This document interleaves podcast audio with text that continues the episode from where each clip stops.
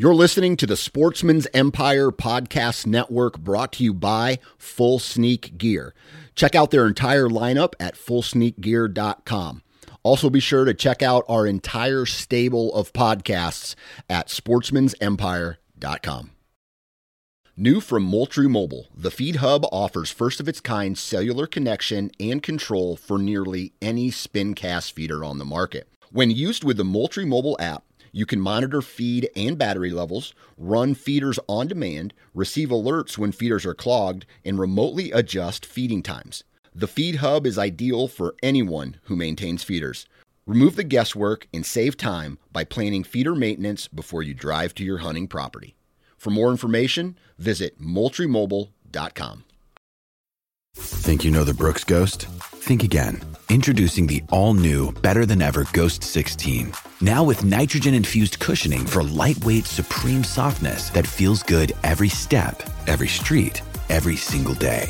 So go ahead, take your daily joyride in the all-new nitrogen-infused Ghost 16. It'll turn your everyday miles into everyday endorphins. Let's run there. Head to BrooksRunning.com to learn more.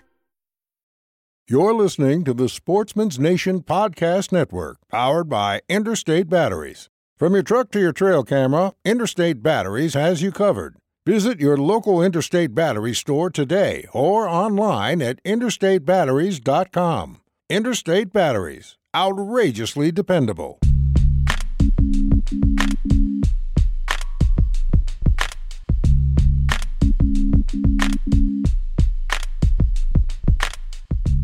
Welcome to the Nine Finger Chronicles podcast, brought to you by Exodus Trail Cameras, the #1 podcast for bow hunting product information and hunting stories from across the nation.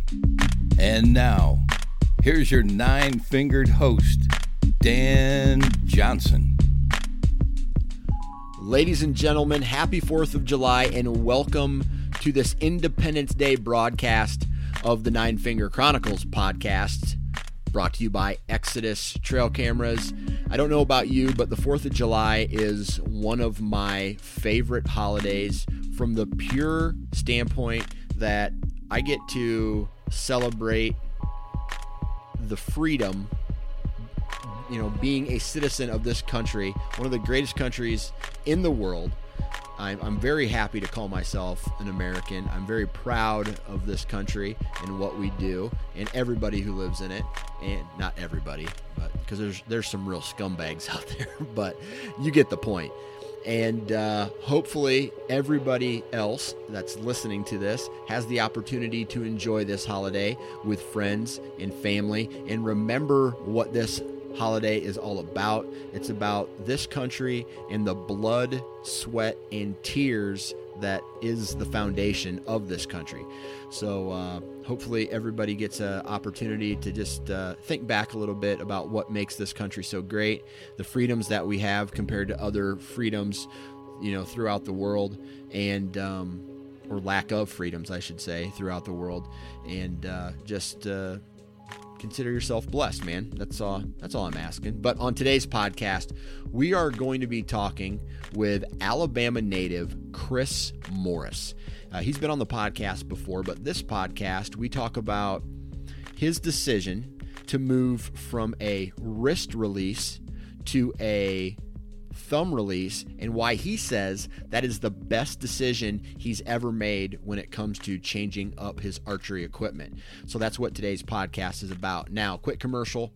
Exodus Trail Cameras, they are a badass company. I don't know if you guys, for those guys out there who already have an Exodus Trail Camera,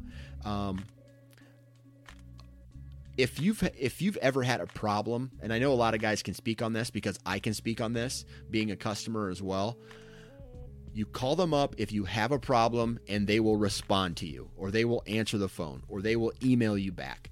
They are deeply embedded in customer service because they realize that Exodus would not be in existence if it wasn't for their customers. And they are 100% customer-focused company, and they're direct to consumer, which is perfect. There's no middleman, right? There's the company, and then there's the consumer. There's Exodus, and then there's you. And it's like a handshake, man. So before you go out and buy another trail camera, you really need to look at ExodusOutdoorGear.com, ExodusOutdoorGear.com. Take a look at the cameras that they do offer. Very, very, very good cameras.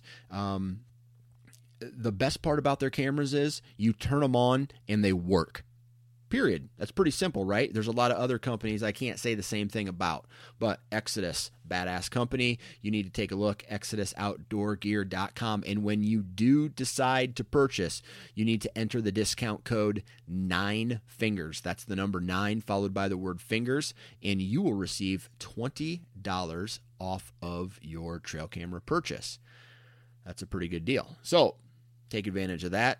Thanks, Exodus, for being a partner of this podcast. Please go out and support them because they support this podcast. And if you like this podcast, man, go support Exodus. I think I just said that 2 times in a row, but just differently. Anyway, let's get into today's Gear Talk podcast with Alabama native Chris Morris.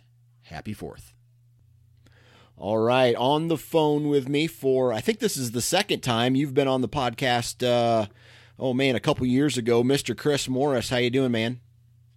Oh, man, we're doing good. Doing good. How you out there in Iowa?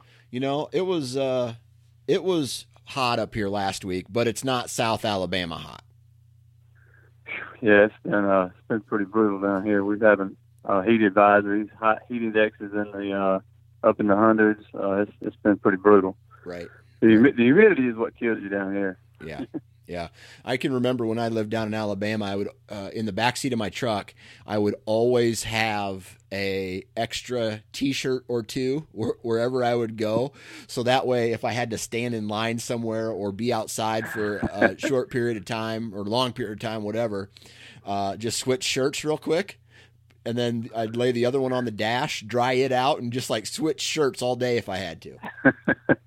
Yeah, it's miserable. Yeah, I think me and my wife was talking the other day. I'm sure guys from the north who come down to vacation on the beaches or Disney World, they're kind of in for a culture shock if it's their first time down because, like you say, you will be drenching wet in just a matter of no time. Right, absolutely. but when you live through your whole life, you get used to it. Yeah. Absolutely. Just like I'm sure you guys get used to the several feet of snow you get every year. Right. I don't know if I told this story. I remember, oh man, what year was I down there? 2005, I think it was, or late 2004, early 2005 is when I ended up moving down there. And I was living in a town called Hartsel and working in Decatur. And yeah. I remember one day it snowed, oh man, like 1/4 inch, and it wasn't even sticking on the roads, and they closed everything down. Everything was closed down. That's the way it is down here. We get snow maybe once, in my part. They get a little more up there, but down here we get it like once every 5 or 6 years. We have, I think my son's 15. He's seen maybe 2 or 3 snows his entire life. But you're right. When it snows or ice storms, the roads everything shuts down because we're not used to driving on that stuff, and we don't have the equipment to keep the roads clean either. Right. They don't salt the. They don't have enough equipment to salt all. A lot of times they don't get all the bridges salted or push the snow off the road. So you just got a mess down here. Yeah. No infrastructure is just not built for it. Yeah. Well, and there's no point of buying snow plows and all that salt if it, like you said, one time in 15 years. Right. Yeah. Yeah. So once every 3 to 5 years. So before we get into the rest of the podcast, why don't you tell everybody about whereabouts in Alabama do you live and what do you do for a living? Sure. I'm located about probably 90 miles from the Gulf of Mexico, which is approximately an hour north of Mobile, Alabama. Okay. And lived here my whole life. I work in the agricultural chemical industry. We make insecticides and herbicides for the for agriculture industry. Gotcha. Cool. Sure. So How did your 2017 season end up? It was pretty good. I got 2 bucks. We're allowed 3 in Alabama, but I usually only try to shoot, it's like 1 or 2 mature bucks. I try to shoot a good, 4 to 5 year old buck if possible, so I only got 1 of them this year, and I killed, and that was with my rifle. Then I killed 1 in Kansas with my bow. Gotcha. So it was a pretty good year. Good deal. And just kind of curious, down where you live and hunt in Alabama, what is the rut timing down there? It's the last week of January into the first couple weeks of February. Wow. Our season. That's why they extended our season here 4 to 5 years ago to include the first 10 days of February, because a lot of the counties in the southern part of the state was missing the rut entirely. The deer weren't even rutting when the season would go out on the 31st of January. So, but the last week of January is pretty consistent in a lot of areas, but like I said, in the southern part, but that they'll keep going into February, and occasionally, if the piece of property has overpopulation of does, they come back in the second time, they'll be on into February and March sometimes. Wow. That's funny, yeah. Because I typically start shed hunting in Iowa, like as your rut is winding down. Yeah. Man, that's crazy. That's the good thing.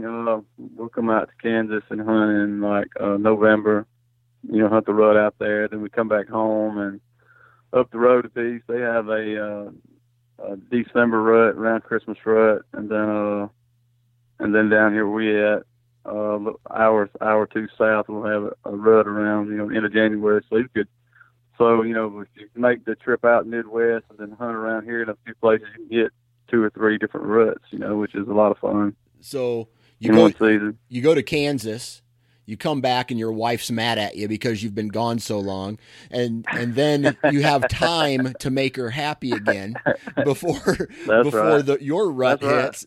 Right. Yeah, you do a lot of the honeydews in December when it's kind of a dead period down here anyway in December. So you got plenty of time, like I say, to do the honeydews and get on the good side, and then hit it hard again in January. That's right. So.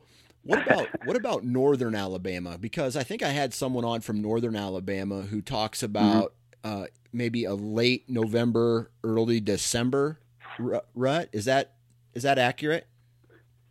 I believe so. I don't know anybody that hunts in North Alabama, but I know all over the state. It's sort of east to west, north to south. There's no rhyme or reason a lot. I guess it's sort of a lot of the deer with the restocked in the areas, different, they own them different cycles. And I think you have some November. I think some parts of Alabama have a November rut. I'm not extremely certain on that, but yeah, I know there's some in early December. I know there's some around Christmas. There was a certain area I hunted. It has part of early January. They seem to start rutting there, and then, but most of the places in at least southwest Alabama is, like I say, the last week of January. But it's all over the place down here when you get to the southern half of the country, or the southern part, Alabama, Florida, South Georgia. Right.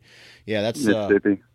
Yeah, that's pretty crazy, because I even think I've had some guy on. I can't remember if he was from Alabama or Mississippi borders you to the west, so I think it might have even been in Mississippi, where the guy was telling me that the property that he hunts experiences 2 different ruts, because it's like a line. There's like an imaginary line that runs through like a mile, where a mile to the west of where he lives is a November, and then a mile to the east is like a January rut. So he gets to experience 2 different ruts.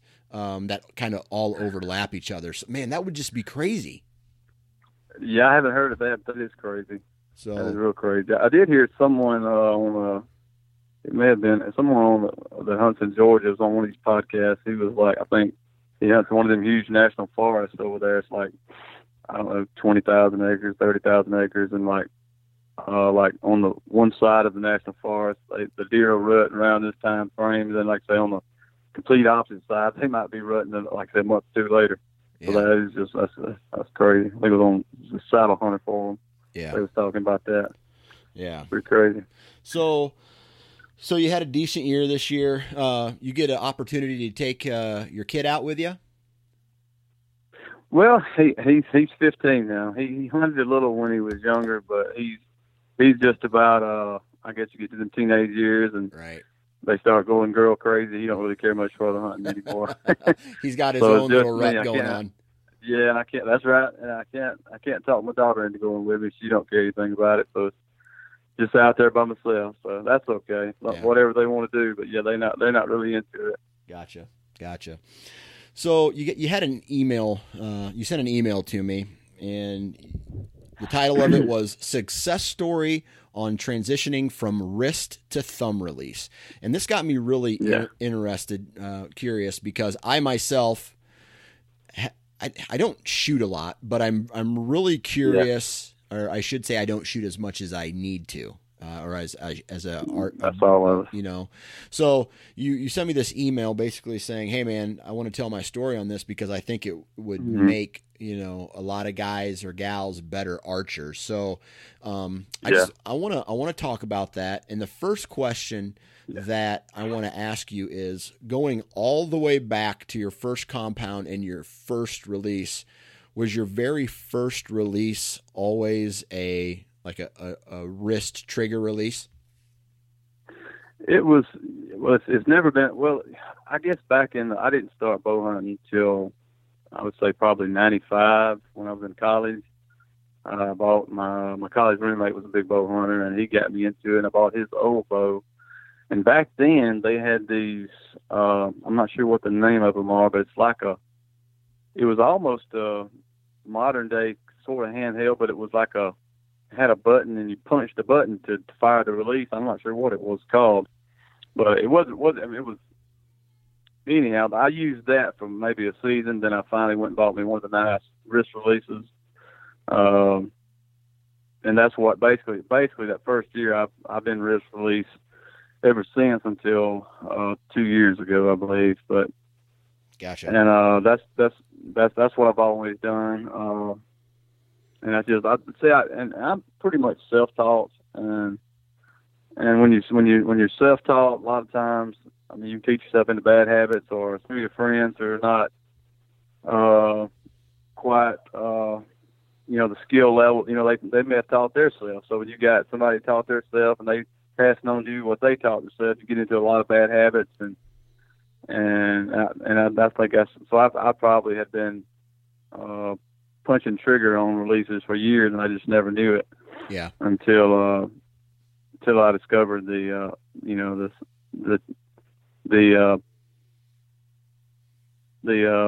thumb release. Well, I can't think of the word, but the better possibilities of, you know, using a thumb release. Right. And it's not punch and trigger and stuff. Right. So, I mean, how would you describe your accuracy before you made the transition from a wrist release to a thumb release? You know, I considered myself, you know, pretty good archer back then, but it seems like the more as I got on over into, you know, I never was the kind of art, you know, the shooter that would just stack them on top of each other, you know, like knocking veins off arrows all the time, you know. I'd get it within a reasonable circle, you know, that, you know, enough to kill the deer, and I was just satisfied with that. Well, you know, that's plenty good enough. But as I hunted a little more, and I guess I got on into the seasons, I would, you know, and it's so hot down here, you can't hardly shoot year round unless you got a indoor range or a huge fan or something, because it's like you were saying earlier, you're just soaking wet in the summertime. It's so hot.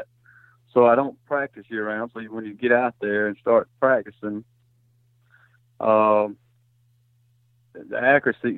accuracy is, it wasn't as I don't know. It just I would hit good, and then I might miss the entire target, and then, you know, as I I think I started developing the target panic, and I would, like, the first few shots of the evening or the morning when I got there to shoot, I would you know, aim at the bullseye, and I might hit far right corner, or I might miss the whole bag. Yeah. And it'd take a couple shots, and then once I kind of settled down, my muscles, I guess, kind of settled down, I'd start shooting, you know, back into a group again. But and I guess, you know, a lot of that's, I guess, muscle memory, but a lot of it was this kind of phenomenon of target panic. And I finally, I got a camera on myself and just kind of film myself shoot, and, you know, kind of watch my form and all. And you can, you know, I was listening to some podcasts on shooting form, and I put it in, you know, did a little slow motion feature on the camera, and I could see my index finger actually pull the trigger. You know, instead of just slowly pull until it fires, I'd actually catch myself, watch myself punching the trigger. You get the pin over the bullseye, and when it floats up and out over the bullseye, you want to pull the trigger as soon as the pin is over the bullseye.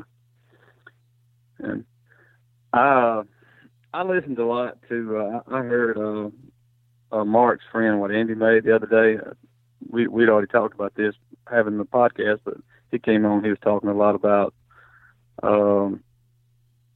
John Dudley. Yeah, and that's where I got a lot of the archery thing that I've learned lately from him, and of course Levi. And but he, you know, he talked about the, you know, how sensitive the index finger is, and unless you can get a release that you can increase the sensitivity, you know, where it's not so sensitive, you know, a harder trigger, then, you know, you don't want something with a light feather trigger, which I always thought was a good thing, but it's actually not a good thing. You want something that you can slowly pull till it fires. Right. But he, you know, he's one that I first heard, you know, kind of really promoting for, you know, somebody who's not, you know, maybe suffering with target panic or something like that to transfer over to the thumb release. Right. Right. So was there kind of a straw that broke the camel's back type of moment for you that said, enough is enough, I'm going to go try a thumb release? Yeah, I think it was my 2015 trip out to Kansas. We was out there, and it was a real good year. I was seeing lots of bucks, and I had several, I probably had 4 or 5 shooter bucks that week that come within range. Of course, they was all chasing does, and I couldn't hardly get them to stop. But I finally got one to stop, and he was probably 40 yards out there, and I was still shooting the wrist relief, and I got it on him. He was quartering the way, but I got it on him and went to make the shot, and I'm pretty sure I punched the trigger. I wanted to say that, you know, in my mind, he didn't move a small step, but I think I punched the trigger and almost jerked my bow arm a little bit. You know, almost like if you've ever fired a shotgun and like the shell might be a blank or something, or it didn't fire, or you thought you pulled the trigger and didn't pull the trigger, but you jerk a little bit. Right. And I think I actually did that with my bow arm. I think I actually pulled a little bit. When I punched the trigger, I think my bow arm pulled, and I wound up hitting the deer in the back end. Okay. And he ran off, and we never found him. And I wanted to blame that on the deer taking a small step, but I believe I jerked. And I said, you know, and I've been listening to a lot about thumb releases, and I said, well, I think this is worth giving it a shot. And that's when I actually purchased one of John Dudley's thumb releases, the little 2-finger thumb release. Yeah. Now, making that transition, right? I mean, did you, you know, what was it like right from the start? I mean, you picked up that thumb release and you started shooting with it. Did it feel comfortable to you immediately, or was it something that you had to completely retrain yourself to do? Yeah, the latter. It was totally unnatural. I just, of course, he he told the best thing to do when you're doing that is, especially first-time users like myself, is to just to get a, you know, blind barrel shooting, get you target out in front of you, 4 or 5 yards from you, you know, take the sight off your bow and just practice firing the release into the bag, you know, not even looking, just the motion, you know, just, you know, he said he kind of broke it down to where, you know, just almost like starting from square one. You know, if you when you stand up, you know, get the process, get your feet under your hips, you know, hips under your shoulders, focus on the target out in front of you, not the pin, of course, not with a blind villain, but he said just get it out, point your bow arm toward the target, draw back, and then just slowly put pressure on that thumb release and just pull. And you're pulling that back elbow toward like an invisible wall behind you, and you just pull till it fires. Well, in first few times, I would pull, and it seemed like you never could make it fire.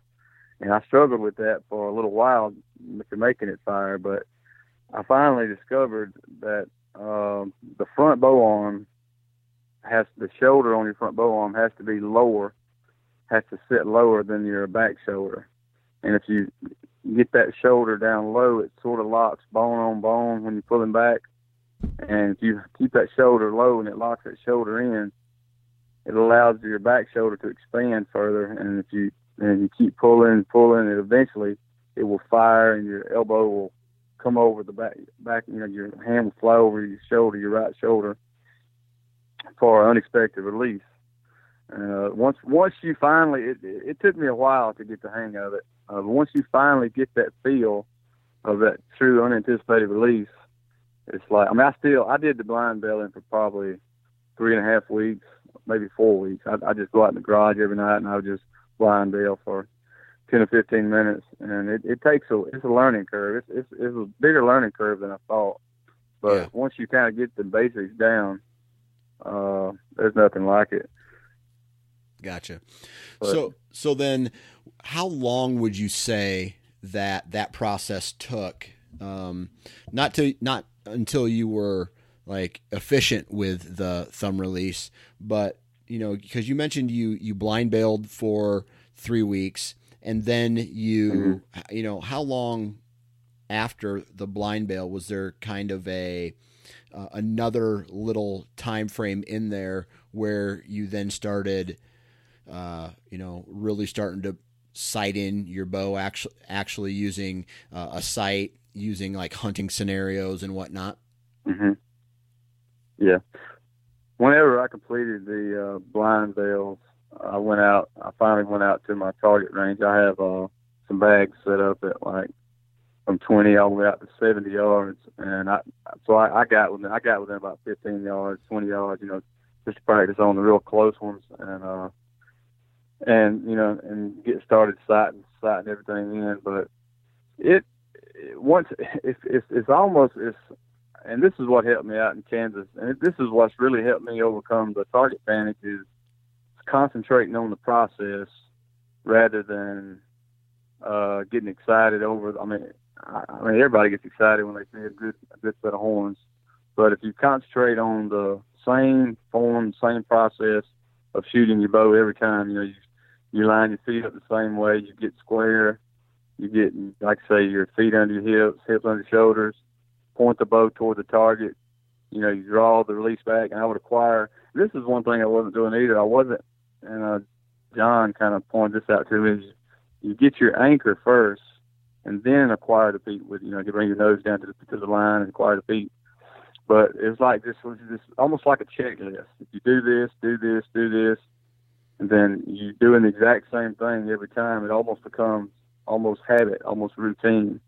And by making sure I do the exact same thing every time I draw, my accuracy really started increasing. I started grouping them real tight, and then I eventually, you know, started working out a little further, and as long as I, you know, kept that front bow shoulder low, you know, locked it in, loose muscles from my elbows to my fingers, keep that tension free, And if you just lock them steps in, do the same thing over and over.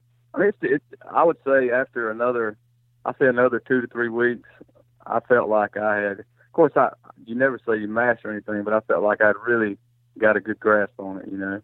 Gotcha.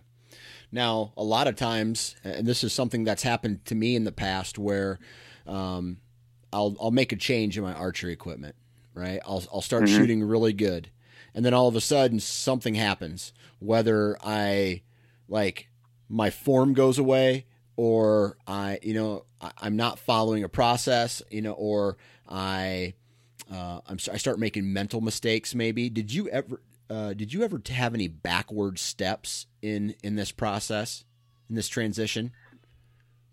Yeah, when I moved out to the range, when I finished the blind belt, I moved out, and I would almost a couple times I'd get a little almost too relaxed, and I'd draw back and I would relax a little too much, and being used to shooting the wrist release. And, having it attached to your arm, the big transition going into something you hold in your hand. And I think I relaxed a little too much. I only did this once, but I relaxed a little too much on my full draw, and I actually shot the release through my bow.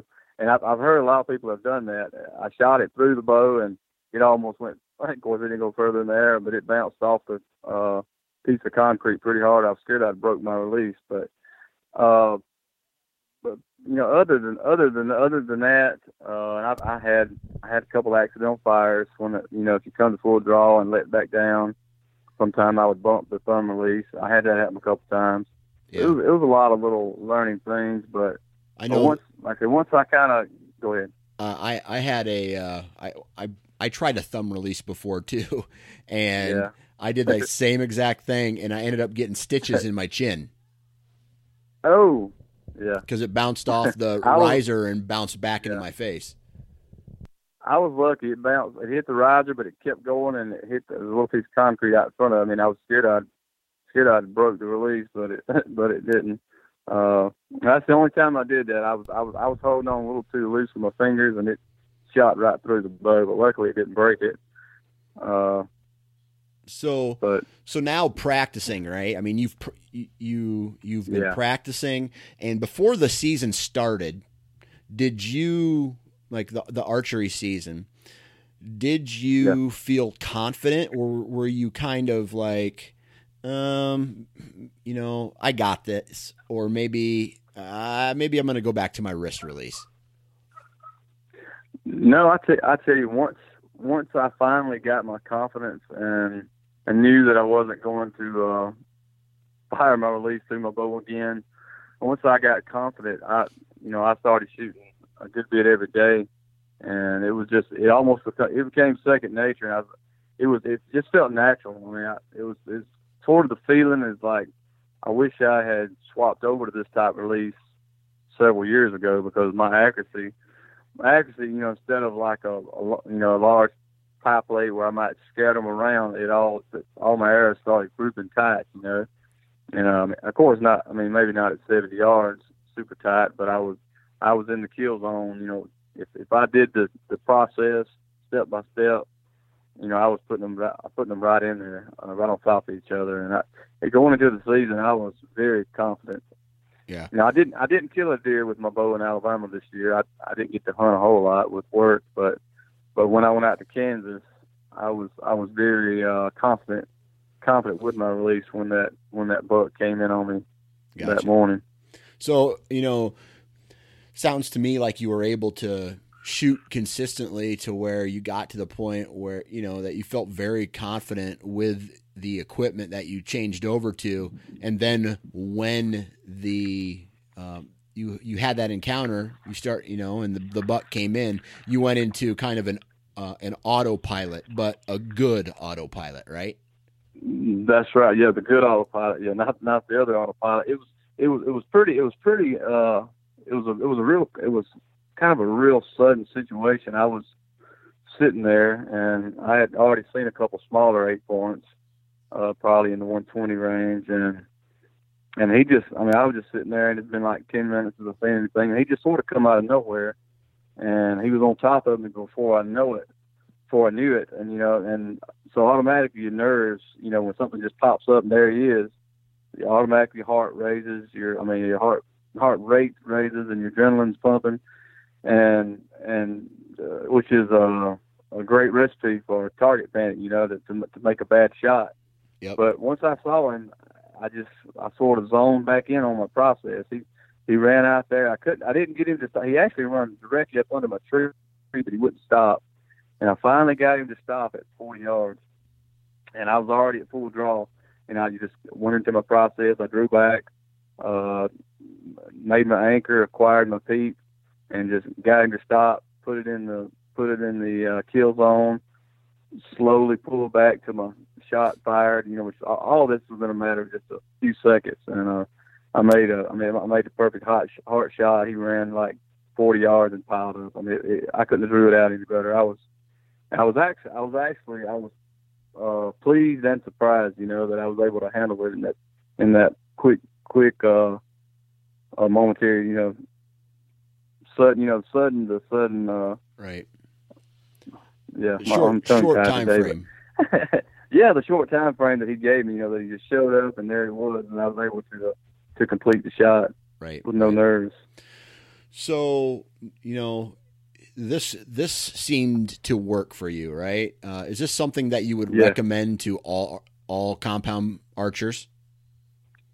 I would. I've actually recommended it to a lot of my friends, you know, to give it a try. Of course, you know, so trying something new is always, I guess with anything in life, people don't really like to try anything new. They're comfortable with something, and a lot of people don't really think they have a target panic problem. But I'd say a lot of the people probably have it, don't even realize they have it. Some of your misses on your targets or misses on deer, I think it's all due to target panic. I heard someone say, I can't recall who it was, that said when you can't hold your pin over the center of the target, you're not actually scared of missing. You're actually afraid to hit.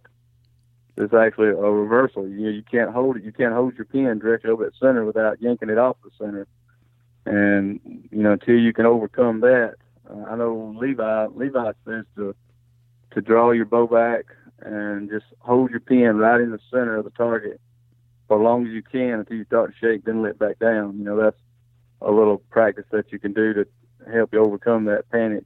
Yeah. And there's actually, I never did this, but I see the benefit to it. Is one of these string trainers. Are you familiar with them? The string trainers,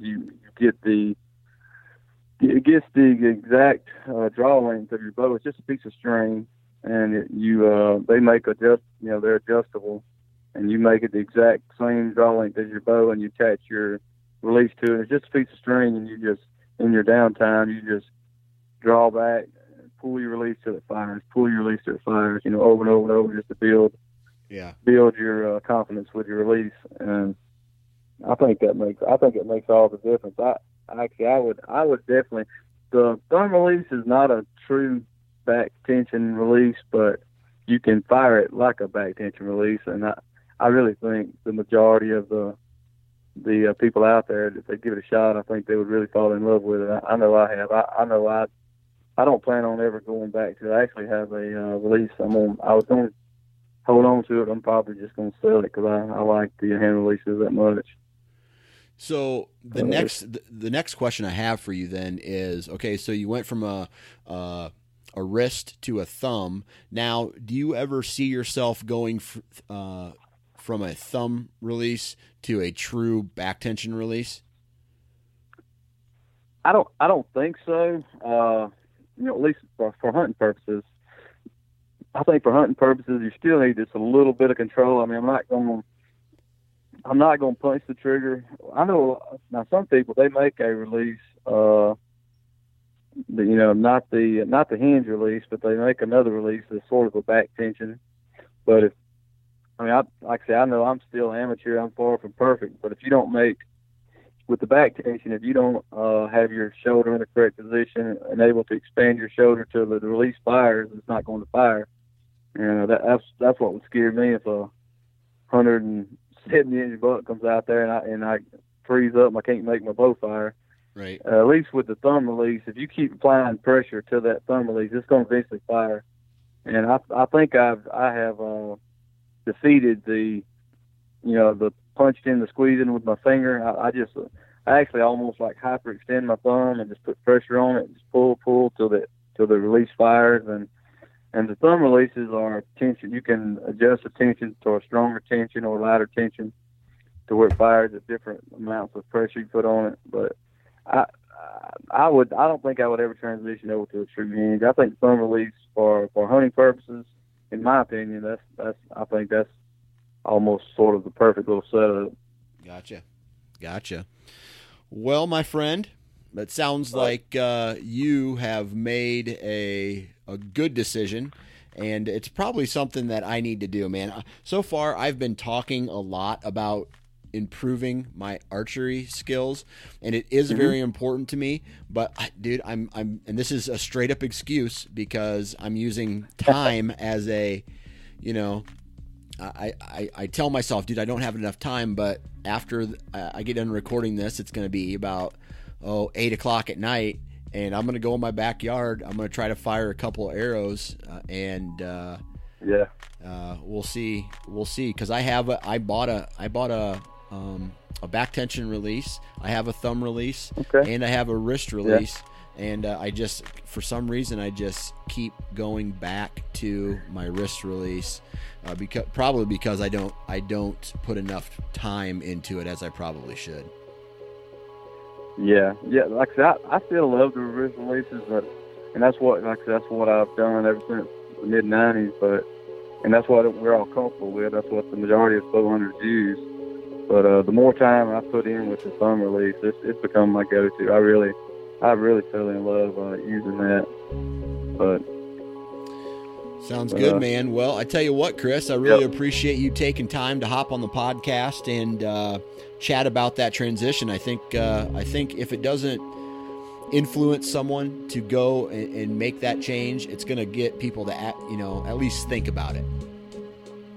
I encourage everybody to at least investigate it, do your research on the internet, and like I say, definitely don't take my word for it, but like I say, I love it. And there you have it, another podcast in the books. Huge shout out to Chris for stopping by, chatting with us today. Huge shout out to all of you who, even on a holiday, taking the time to listen to this podcast. And the best part about this podcast will be on the internet pretty much for the rest of eternity, or as long as I'm alive. And you can listen to it now, you can listen to it tomorrow, or you can listen to it 5 years from now, but just listen to it. So huge shout out to all the partners of the podcast, because if it wasn't for them, this would not be possible. Exodus Trail Cameras, Wasp Broadheads, Lone Wolf Tree Stands, Deer Lab, Prime Archery, Ripcord Arrow Rest, Ozonics, and now Hunter Safety Systems. Please go out and support those companies because they support this podcast. Thank you. I'm going to keep it short. You guys go spend some time with your family. Enjoy this great country and the freedoms that come with it. And I tell you what, man, happy 4th of July. Happy Independence Day. And if you're going to be in a tree, Hunter Safety Systems is reminding you to wear your damn safety harness. Have a good 4th.